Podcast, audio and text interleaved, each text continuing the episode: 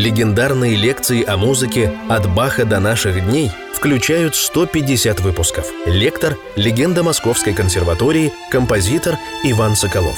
Видео-вариант лекций смотрите на YouTube-канале «Композитор Иван Соколов о музыке». Мы начинаем девятую лекцию из нашего цикла. Восьмой лекции мы завершили э, разбор до мажорной прелюдии и фуги Баха. Она, конечно, огромна. Мы, нельзя сказать, что мы до конца э, проникли в ее содержание, а тем более в форму. Столько полифонических соединений, необычных стрет, э, почти нет интермедий в этой до мажорной фуге. Она невероятно красива, она невероятно строй, стройно сочинена по форме. Просто бесконечно можно разговаривать, мы должны идти дальше. И вот тут возникает очень интересный вопрос. Я все время говорил о связи э, хорошо темперированного клавира с, с Новым Заветом, с Евангелием. И все время есть какие-то параллели. В какой-то из предыдущих лекций я говорил, что Еворский, Болеслав Леопольдович Еворский, музыковед 1877-1942 год, он начал развивать эту идею в России, а может быть даже и не только в России, может быть даже он был абсолютно первым, что очень необычно, потому что, казалось бы, у нас, причем первые его письма относятся к 17-18 годах об этом. И уже в то время, когда было как раз у нас, так сказать, запрещено говорить о религии, он начал этим заниматься, может быть, он и раньше думал об этом. Но наверняка кто-то и знал, и думал об этом когда я общался с Сюзанной Ружечковой, замечательной клавесинисткой, которая сыграла всего Баха, и рассказал ей о том, что вот мы делаем такие лекции, она сказала, я еще в 50-е годы в Англии читала лекции о связи клавирной музыки Баха и его кантат на евангельские тексты. Вот. И, естественно, всегда это, это было всегда... И возникает вопрос, а что все-таки важнее, так сказать, является ли ХТК сценарием Евангелия? Нет, конечно же, понятно. Не каждый э, сюжет евангельский отображен здесь. И, может быть, некоторые по два и по три и больше раза. И, может быть, в некоторых нет совершенно четко какого-то одного прямого сюжета, а есть только чистая музыка. И вот тут вопрос, например, как подавать э, э, хорошо темперированный клавир – говорить ли нам сначала о Рождестве и давать в разброс, так сказать, какие-то вещи, или наоборот нам идти по, по музыке, первую, вторую, третью. Я предпочитаю идти по музыке. Рассказать о до минорной, о до диез мажорной, до диез минорной и так далее. Потому что здесь все-таки мы говорим сейчас, хотя Евангелие – это книга книг, и э, ничего нет важнее – примерно, вот в музыке примерно, как бы, если так сказать, Евангелие э, это является хорошо темперированный клавир для музыканта, как в кавычках, так сказать, музыкальным Евангелием. Вот. И здесь, конечно же, мы будем брать какие-то разные места из Нового Завета, но вот тут, по-моему, как раз исключение. Вот здесь Еворский говорит о том, что доминорная прелюдия и фуга – это образ пламенеющей веры, образ э, того, что Мария невероятно страстно, невероятно э, глубоко, невероятно искренне, ну, как Бах, да. Конечно, Мария веровала не так, как Бах, она еще более глубоко веровала в Бога, это понятно. Но здесь вот это пламя Еворский сравнивает с этой огненной музыкой до минорной прелюдии.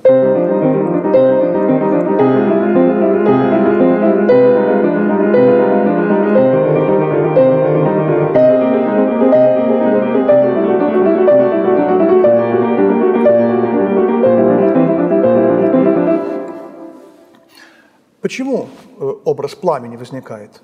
Э, вот опять глазная музыка, ауген-музик – фигурация левой руки. Соединим прямой линией ноты этой фигуры. И мы получим, во-первых, языки пламени, а во-вторых, буквы «М». Вверх, вниз немножко, вверх. Вот эти постоянные буквы «М», которые, конечно, использовались и в архитектуре. Вспомним собор Парижской Богоматери, который, правда, недостроен. Вспомним Кёльский собор, освященный э, в честь Богородицы. Вспомним многие другие соборы готические, которые были именно с двумя шпилями. И вот она, э, архитектура, которую Гёте назвал застывшей музыкой. Архитектура – это застывшая музыка. А музыка – это звучащая архитектура, получается. Вот оно и есть это самое.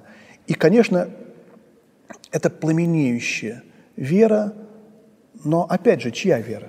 Конечно же, Богородицы. И что делает охваченная верой в Бога, убежденная, получившая такое невероятное подтверждение э, того, что Бог есть, и того, что ей суждено сделать, что она делает? Вот прямо непосредственное продолжение того фрагмента, на котором мы в позапрошлой лекции остановились, и того фрагмента, о котором мы в прошлой лекции вспомнили. Евангелие от Луки, 1 глава, 38 стих. «Тогда Мария сказала, «Се, раба Господня, да будет мне по слову Твоему». И отошел от нее ангел. 39 стих.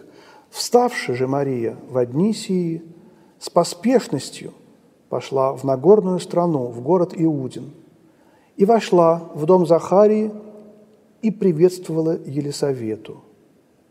И вот эта поспешность, по-моему, она здесь. Мария и мне почему-то кажется, что она пошла не одна. Ну, не, не, не, все, не все подробности там указаны. Но не могла одна маленькая девушка, почти девочка, отправиться в такой длинный путь по пустыне. Я думаю, что кто-то ее со сопровождал. Вот эта поспешность, смотрите.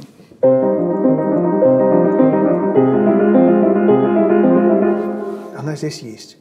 И М, буква М здесь тоже есть когда я рассказываю об этой моей такой, в общем-то, идее, мне иногда возражают. Ну, во-первых, до минор, гневная тональность. Я говорю, да, но эту гневность до минору придал Бетховен пятой симфонии, в патетической сонате, в других доминорных его сочинениях. Возможно, что такая вот последовательность этих двух вещей как раз навела Баха на то, что сделать продолжение рассказа евангельского о событиях. И вот Богородица доходит до дома Елисаветы и вошла в дом Захарии и приветствовала Елисавету. Тут Бах применяет совершенно уникальное ну или почти уникальное в его творчестве обозначение темпа. В 28-м такте вдруг он пишет престо. Ни в начале нет темпа никакого, ни в каких почти сочинениях Баха. Он предполагает, что музыкант чувствует, в каком темпе надо играть. И тут вдруг слово «престо», итальянское слово, очень быстро. Мария приближается. Вот это место, напомню,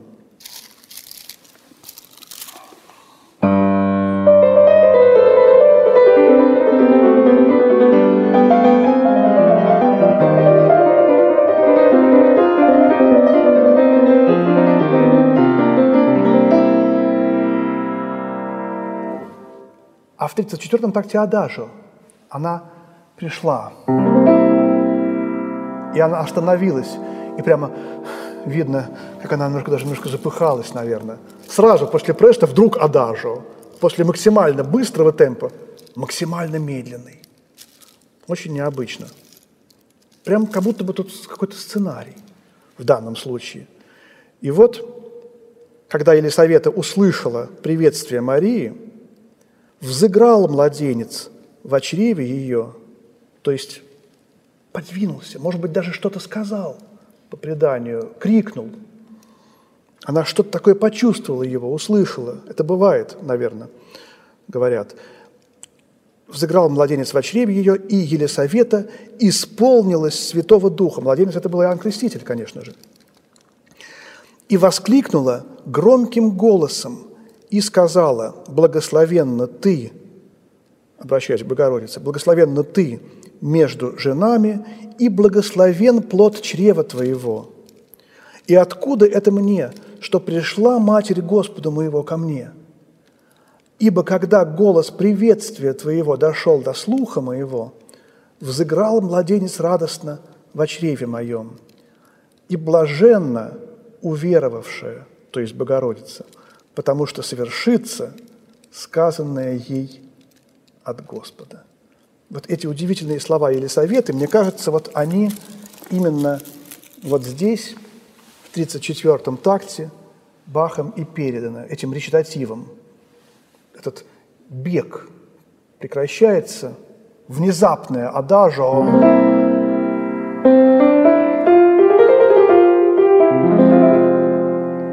Явно какая-то каденция, какой-то речитатив, какое-то слово. Короткое завершение.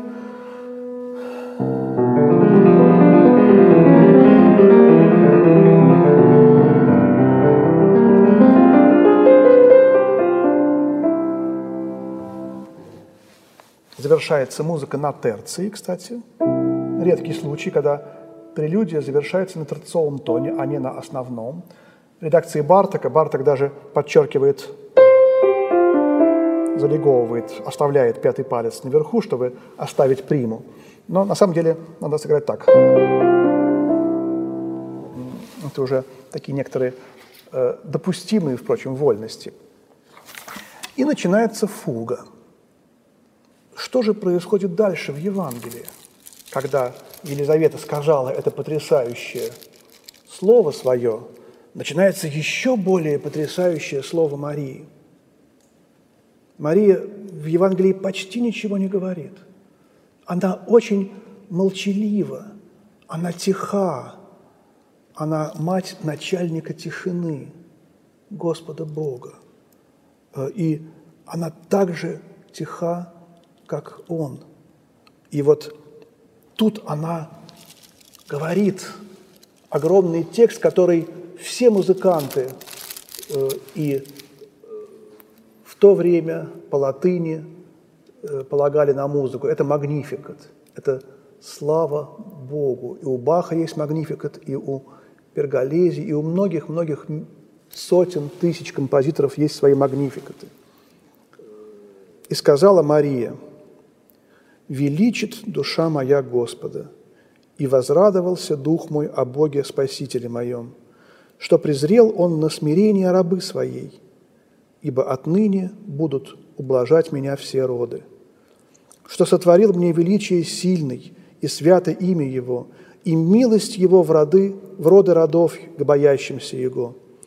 Явил силу мышцы своей, рассеял надменных помышлениями сердца их, не сложил сильных с престолов и вознес смиренных, алчущих исполнил благ, а богатящихся отпустил ни с чем – воспринял Израиля, отрока своего, воспомянув милость, как говорил отцам нашим к Аврааму и семени его до века.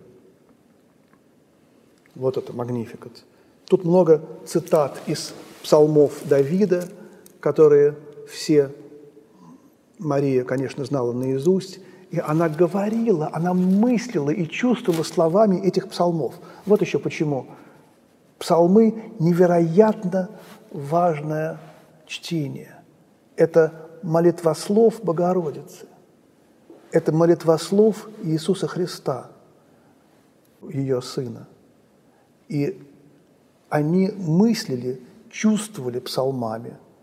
И она самое свое невероятное высказывание в Новом Завете, она говорит во многом словами псалмов, но не только. И вот Прибыла же Мария с нею, с Елизаветой, около трех месяцев, как, знаете, как много, и возвратилась в дом свой. Вот здесь э, магнификат. Мне кажется, что это э, фуга, которая у Еворского называется «стойкая вера». Почему же не может быть у Богородицы стойкая вера, когда она такое подтверждение получила э, своей стойкой вере, что эта фуга и является как бы клавирным инструментальным магнификатом, инструмен, инструментальный, э, инструментальным гимном славе Божьей. Вот смотрите, э, регистр темы фуги довольно ну, слабый. Это уже не голос архангела из центра диапазона клавира, идущего вот до первой октавы, до второй октавы, более детский, более такой женственный.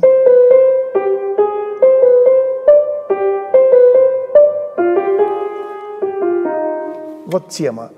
Разберем ее. И вместе с тем, какая сила, какие четкие интонации, какая мужественность скрытая. Вот какой-то вот э, внутренний образ дан и слабости, и силы, как апостол Павел, сила в немощи совершается. Здесь никакая тут не немощь, здесь невероятная сила, ну, вот просто поскольку она девушка юная, она была еще тогда. Вот, и посмотрим, теперь опять начинается с паузы. Опять первая доля – это Бог, это пауза. А что дальше? Вот она, и глория, да? Там было так, а здесь наоборот, в обращении. А дальше это тоже, только уже не обращение, а ракоход. Вот. И потом есть еще обращение ракохода в конце.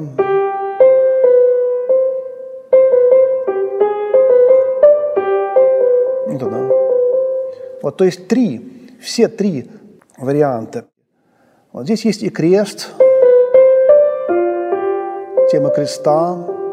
Тут очень удивительно построена тема. Здесь есть ритмические, очень интересные перебивки.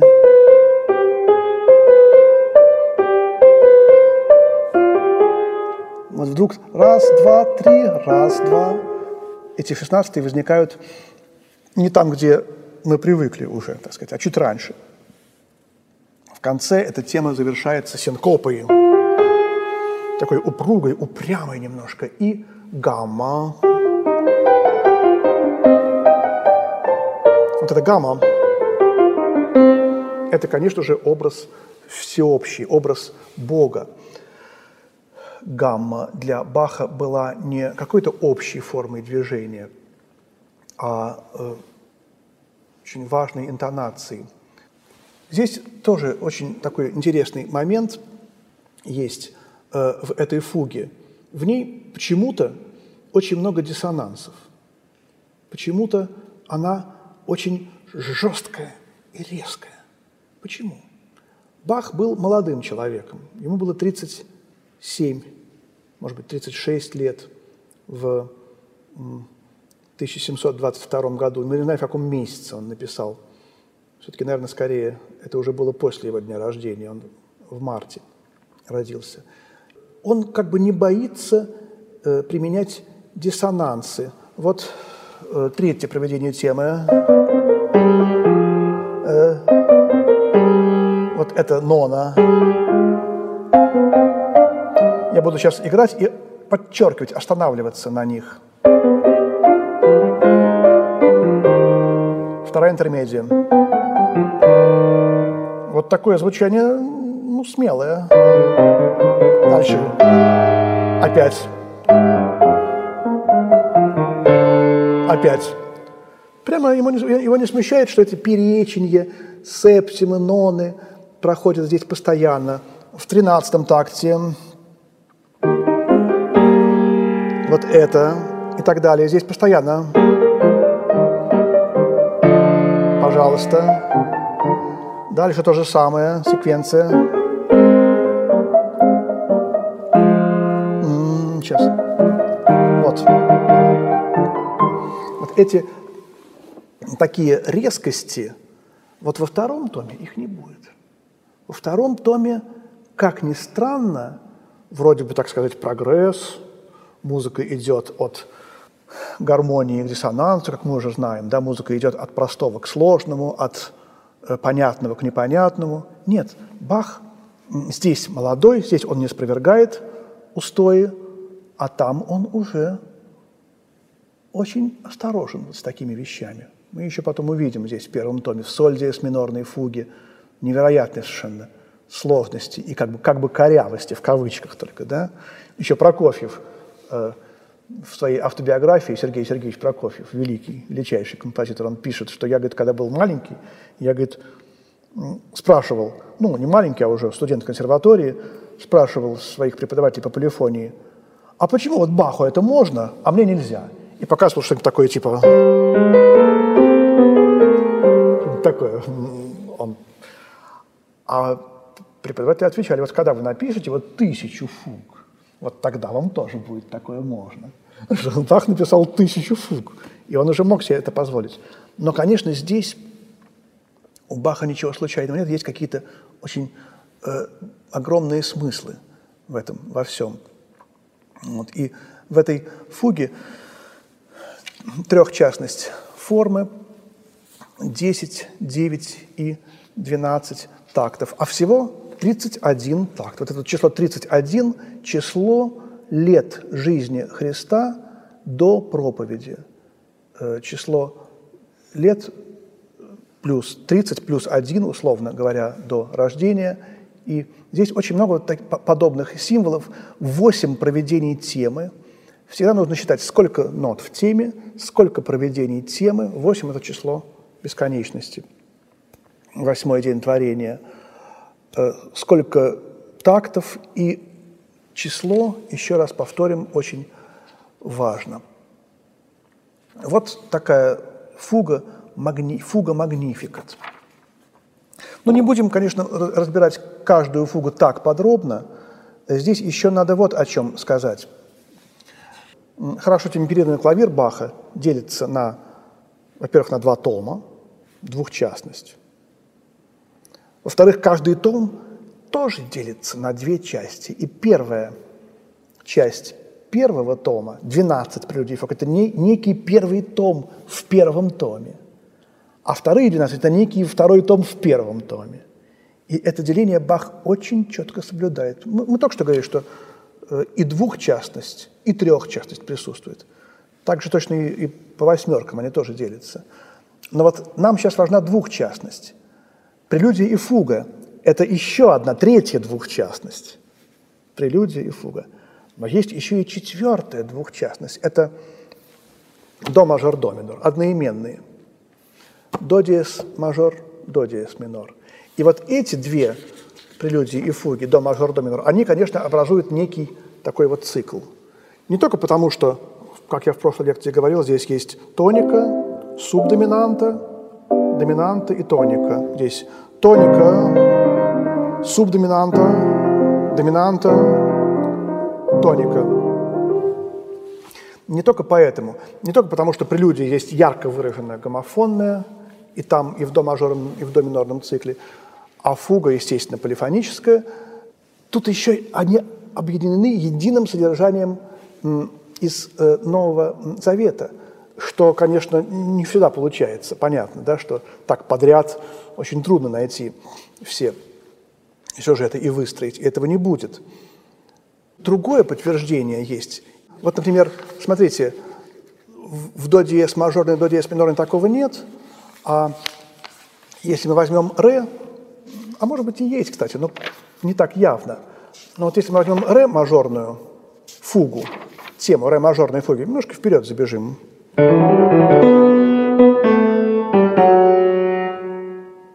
Такой разбег тирата называется он. А потом скачок. Называется экскламацио, возглас, восклицание. И вот если мы это прочувствуем, представим себе такую энергичная тема, а потом возьмем ре минорную, одноименную, идущую за ней. Посмотрите, совершенно другая, как будто бы.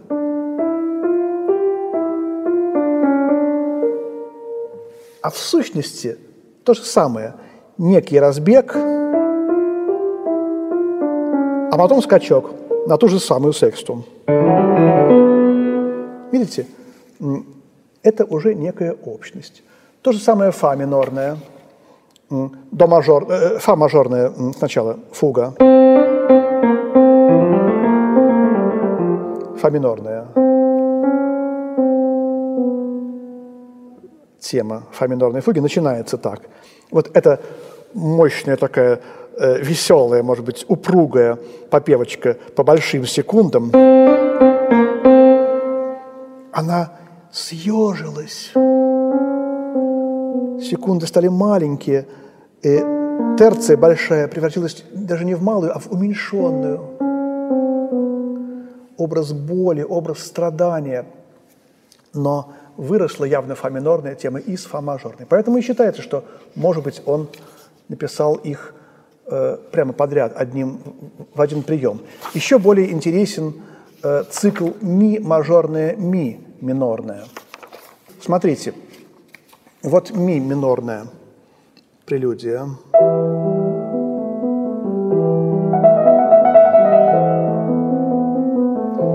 И э, фуга.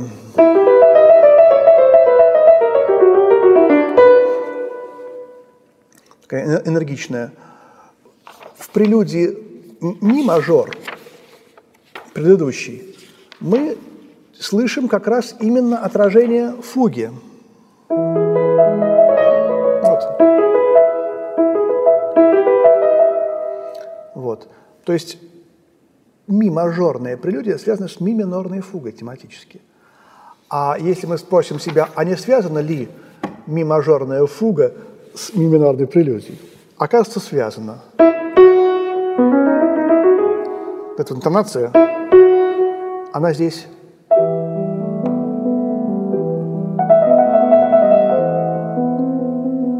совершенно по-другому, но все равно она присутствует. Вот на уровне идеи, но не на уровне образа.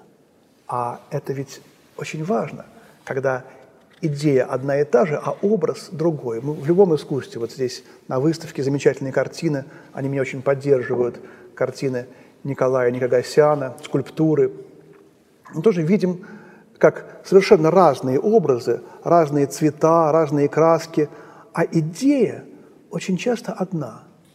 И как она как бы облекается в разную форму, формальные идеи облекаются в разное содержание, в разную окраску, в разную оболочку. То же самое происходит и у Баха. Третий микроцикл до диез мажорная прелюдия и фуга – это уникальная тональность, во-первых. Семь диезов – вот такого точно совершенно в музыке до Баха не было, потому что быть не могло. Эти, эта тональность была настроена очень фальшиво, звучала на, на, на инструментах той настройки плохо. И Бах изобрел свою настройку. Вот в этом смысл хорошо темперирован, хорошей темперированности, хорошей настроенности клавира. Но, опять же, число 7 количество диезов для Баха символично. Вот. И то, что здесь в третьей прелюдии и фуге, здесь тройка, а диезов семь. А в седьмой прелюдии и фуге будет три на бемоле. Вот это все не случайно. В третьей семь диезов, в седьмой три бемоля. Вот. И здесь, конечно же, посмотрите, какая легкая, наполненная воздухом фактура.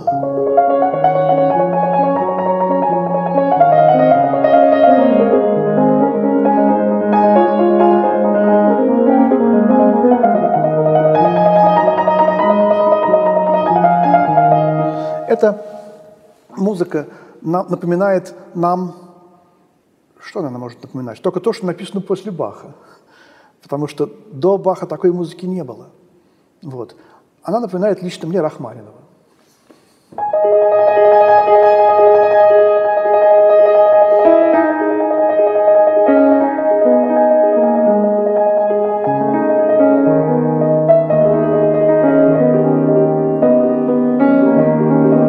Прелюдию, знаменитую прелюдию соль диез минор.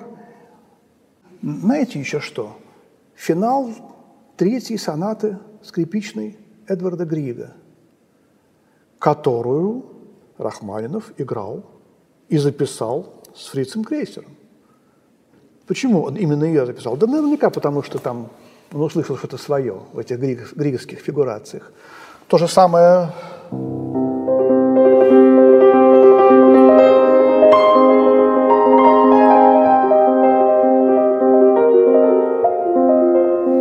идет картина опус 33, вот в этом. Для Рахманинова это звон, это колокольчики, это весна, это тоска, это по красоте, по Богу, по природе, по весне, по лету. И, конечно же, здесь тоже наверняка для Баха это колокола, это троица, это весна, это радость, это капель весенняя, это звоны колоколов, капели, воды какой-то. Что-то Бах удивительное здесь делает. Э, редкий случай, самый первый такт, вот этот вот. Бахом переписан.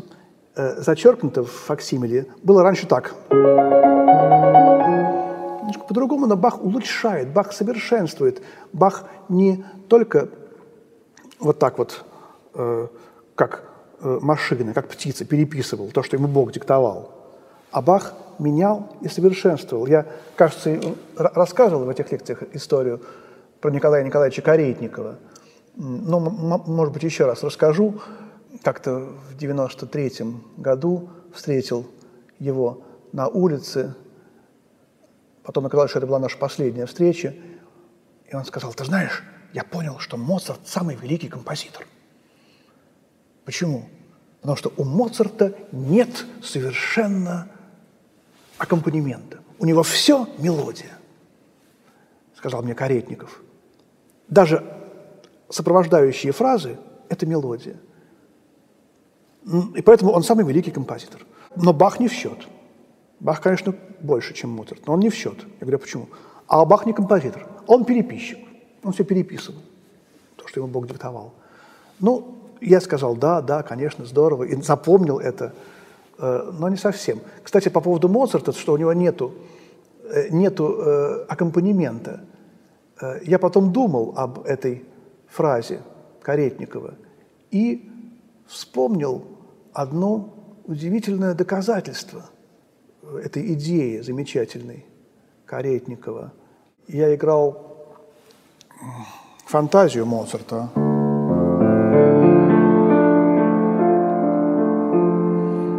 Который начинается вот так вот.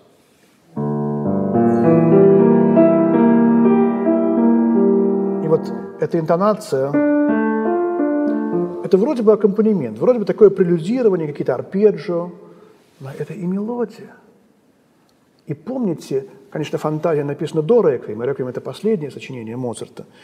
Помните, э, туба мирум, знаменитая часть в Реквиеме, где тромбон – играет. Очень редкий инструмент. Только в операх он применялся. Бетховен его в оркестр вел. А вдруг в реквиеме возникает соло тромбона.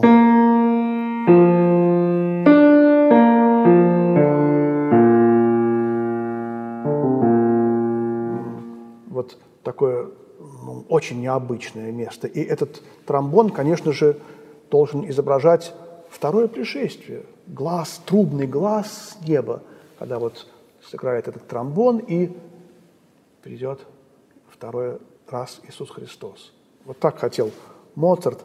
И когда он придет, время кончится, мир прекратится. И там есть в этой части туба миру такое прекрасное место, где тенор поет – смерть остановится. Морс ступебит et natura, spargens zonum creatura, judicatit respansura.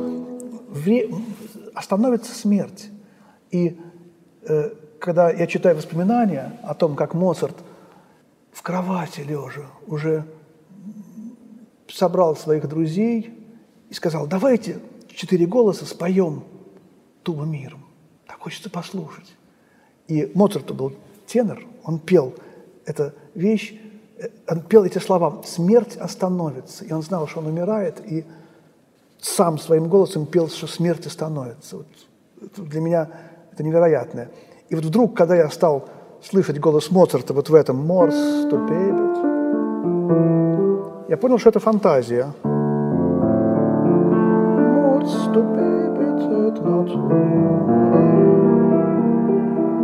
Вот. И с тех пор, когда я играю фантазию Моцарта, я все время мысленно пою эту мелодию в этом как, как бы арпеджио, как бы аккомпанементе. Вот такая вот история. И, конечно же, здесь тоже это не тоже вроде бы арпеджио. И в конце Бах делает тоже, ну, конечно, Рахманинов делает то же, что и Бах, это понятно, да? Он э, до диез минор, до диез мажор превращает в до диез минор.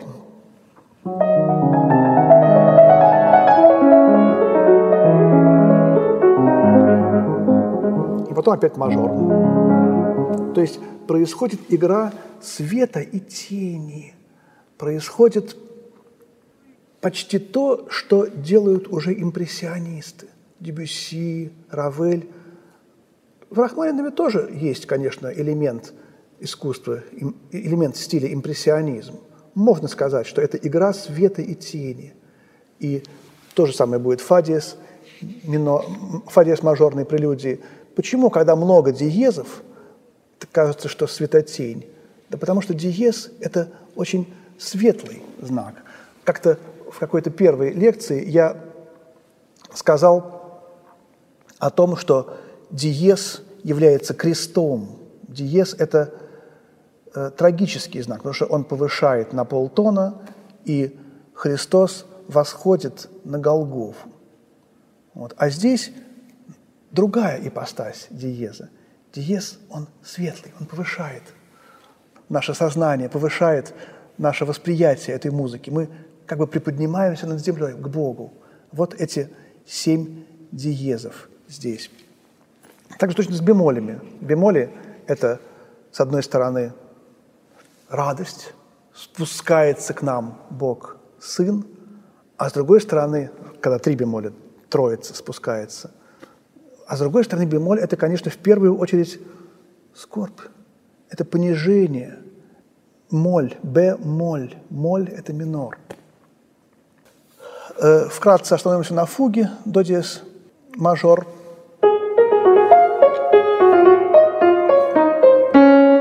Вот такая тоже необычная очень тема, резкая, со скачками на септиму. Э, здесь диапазон большой от до диеза до ми диеза, в отличие от того, что будет в фуге четвертой, следующей до диез минорной. И противосложение.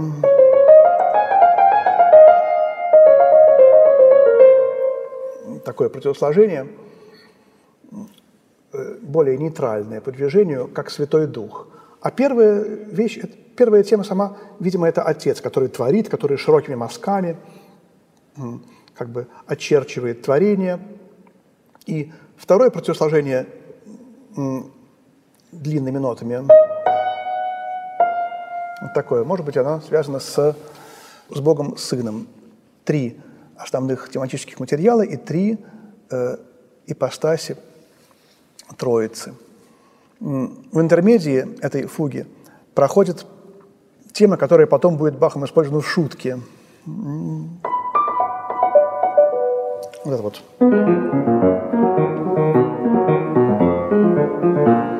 Вот такая вещь. В этой фуге есть такая любопытная особенность. Здесь нет ни одного случайного знака в теме. Она диатоническая.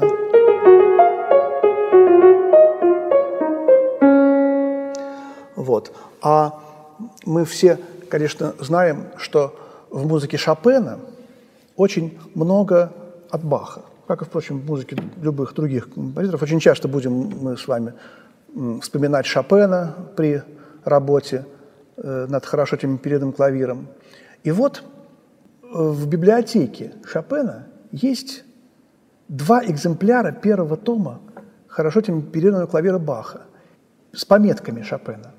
Первый экземпляр он хранил для себя и работал над ним только сам. А второй экземпляр он э, выносил на уроки по фортепиано, и когда ученики играли прелюдии и фуги Баха, он вносил какие-то свои пометки. Эти два экземпляра сейчас являются драгоценностью. Каждую пометку Шопена изучают, используют. Они изданы, их можно купить, потому что в факсимильном виде. Это какое-то издание начала XIX э, века, одно из первых. Но вот что интересно, Шопен ставит темпы, очень любит маэстоза, величественно. А вот здесь Шопен изменил в теме, в фуге одну ноту. Это очень много. А какую ноту он изменил? Вот. Вот это у Баха, а вот у Шопена. Он добавил знак, добавил дубль диез, на полтона повысил. Почему? Ему показалось, что соль диез – это тоже центр, доминанта. Он придал большее тяготение к соль диезу этому. И вот тут очень важный момент. Мышление композитора XIX века отличается большей любовью к тяготению, то есть большей любовью к устою, к приземленности. Вот тут доказательство того, что Бах был еще над тоникой, над землей, над миром. Почему Шопену показалось э, лучше фа дубль диез?